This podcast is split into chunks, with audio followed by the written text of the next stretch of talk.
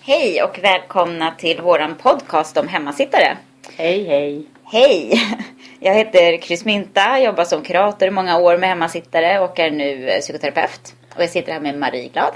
Ja, hejsan! Jag är specialpedagog och har jobbat med elever med långvarig frånvaroproblematik länge också. Vi har framförallt jobbat tillsammans. Ja, det gjort. Och utvecklat något som heter nyckelmetoden. Precis. Men det ska vi inte prata om idag. Nej. Nej, idag ska vi prata om hemmasittare mer som ett fenomen i vår tid. Mm, precis. Vad är det här hemmasittare som man hör talas om kanske mer och mer? Skrivs om i press och så. Och Ja, man framför, undrar. ja, och framförallt är det ju nästan alla skolor, de flesta i alla fall, som har haft stött på och har problem med den här problematiken Mm. i, i, i sin skola. De har de här eleverna som faktiskt inte kommer. Precis, och det är ett bekymmer och man vet inte vad man ska göra. Man kan inte hantera det här på, alla, på bra, ett bra sätt alla gånger. Men hur, hur tror du då Marie att, att, att vad är det för någonting? Varför har det blivit så stort? Varför är det så många unga idag som väljer att sitta hemma? Ja, för det, det är väl fler än vad det har varit. Det växer i alla fall. Ja, det ökar ju hela tiden. Mm, Det gör det och man vet inte. Jag, nej, jag har grubblat mycket på det. Jag tycker det, det, det är ett fenomen i vår tid och vi vet inte riktigt vad det handlar om. Någon slags eh, osäkerhet hos unga människor att gå ut i vuxenvärlden och ta för sig. Mm. Jag kan ju också se likheter till anorexia. Alltså jag kan tänka att he- hemmasittare är som en sorts social anorexia. Oj, det var ett starkt ord.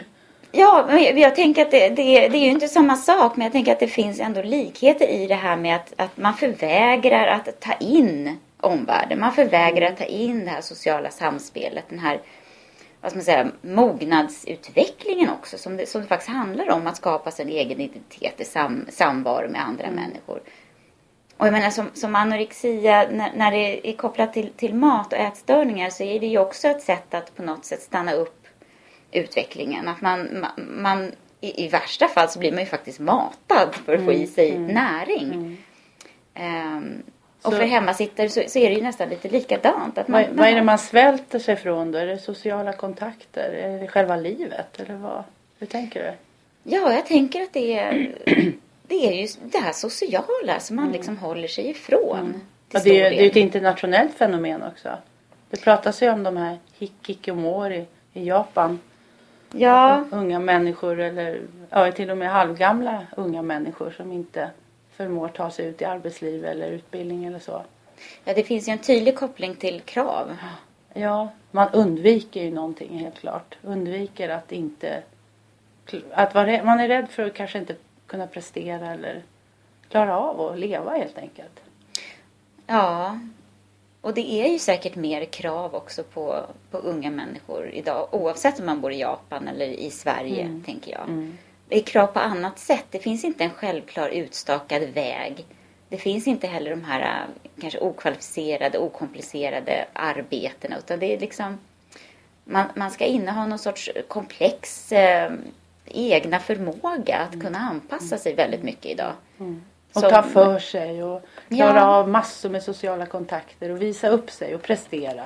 Ja, och har du behov då måste du liksom som, som vuxen individ åtminstone kunna ta tag i det själv. Du ska sitta i telefonkö till psykiatrin.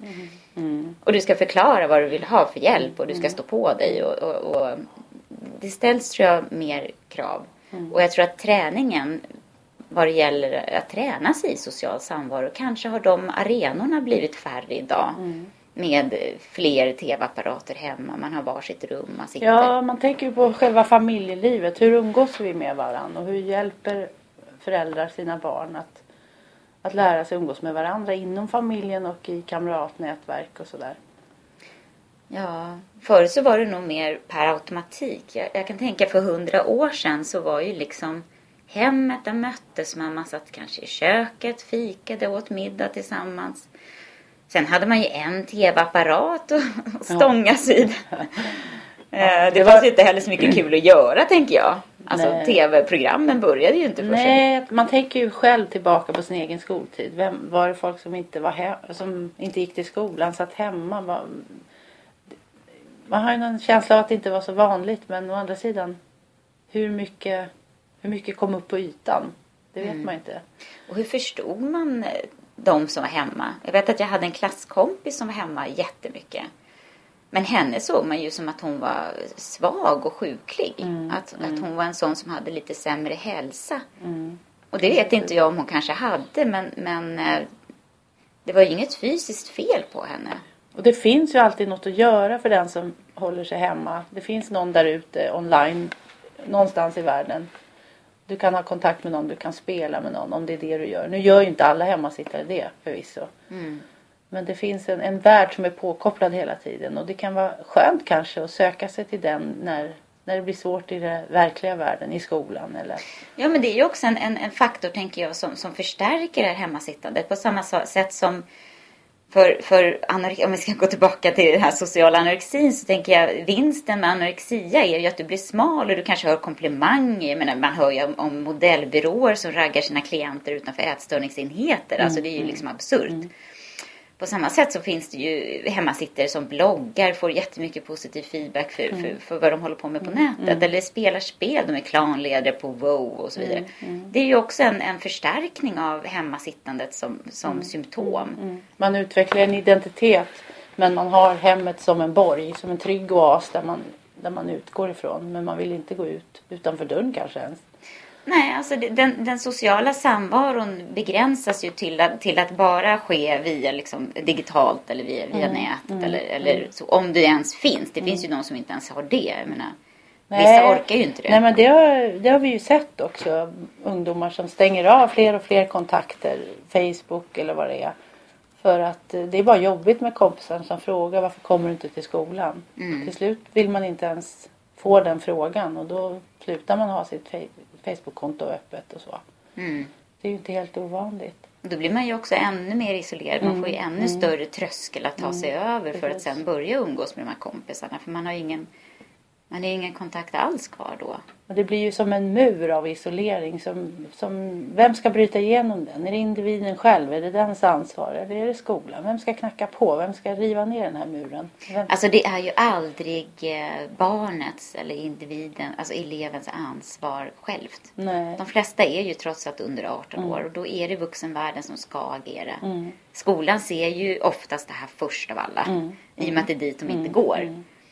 Ehm, Och en ung människa kan ju inte själv ta ansvar för att se hela sitt liv i något slags långt perspektiv. Nej, inte. man kan inte heller begära att en ung män- människa ska kunna sätta ord på vad som händer i, Mm. i sig själv. Alltså hur ska man kunna sätta ord på inre processer eller att man kanske känner skam, man känner sig att man inte liksom är lika bra som andra. Eller tvärtom, man kanske känner att man är faktiskt ett geni som inte behöver gå i skolan. Alltså, hur, Man är mycket bättre än alla andra. Ja, alltså hur, hur ska man kunna uttrycka det och hur ska vuxenvärlden kunna förstå och ställa rätt frågor och, hitta rätt sätt att nå fram? Ja, det är ju inte lätt och särskilt inte om de inte kommer på några möten och skolan inte heller vet hur de ska möta. Det finns en valhänthet hos skolor många gånger. Vad ska vi göra? Hur mycket ska vi ligga på? Men det har väl också föräldrar visat och sagt i olika sammanhang att de vill att skolor, skolorna ska bry sig. Det ska Ja. finnas en kontakt som inte tar slut för att eleven inte orkar gå. Ja, och, och, också det här med liksom de föräldrar som jag har träffat på och även intervjuat i min forskning visar ju på att de vill att, för, att skolan ska förstå, även om de sjukskriver sina barn, att skolan ska förstå att de vill att, att det- skolan ska kontakta och ge dem hjälp fastän de själva inte kan uttrycka att de behöver hjälp, att de inte får iväg sina barn till skolan. Så Det- hur ska då barnet skam. kunna uttrycka Ja, att de behöver... Alltså det blir, det blir ju... Det finns ju en skam och ett nederlag i att inte kunna få sitt barn att gå till skolan. Och då kan det vara lättare att skylla på någonting, kanske något somatiskt eller så. Ja, och, och skolan... Det är eller ganska mänskligt tänker jag. Absolut, Jag och föräldrar kanske inte ens känner förtroende för skolan. De tycker Nej. inte skolan är bra. Alltså, Skolan har kanske inte lyckats möta eleven i, i dess behov av anpassningar eller så. Det är ju inte helt ovanligt heller. nej. Nej. Nej, men det är lite tufft och det kan bli väldigt tungt att ha med den här problematiken att göra. Mm. Men, men det tänker jag att där har vi ju ändå sett lite positivt. Du och jag i vårt arbete. Att det går att göra saker. Ja, det gör ju det. Det går absolut att arbeta och det är, det är ju som vi också säger viktigt att ha med sig föräldrarna för att det är de som möter barnen varje morgon. Ja. Mm, Och det är de som ska dra det tunga lasset. Så att, så att, eh, Man måste samverka runt det här. Men det, ja. Nu är tiden snart slut Ja, Marie. vet, man ja, ingenting. vi Men vi tänker inte- att vi, vi måste ju fortsätta med det ja, här. vi Så att- pratar lite mer. nästa gång. Ja, tack för att ni lyssnade. Hej hej!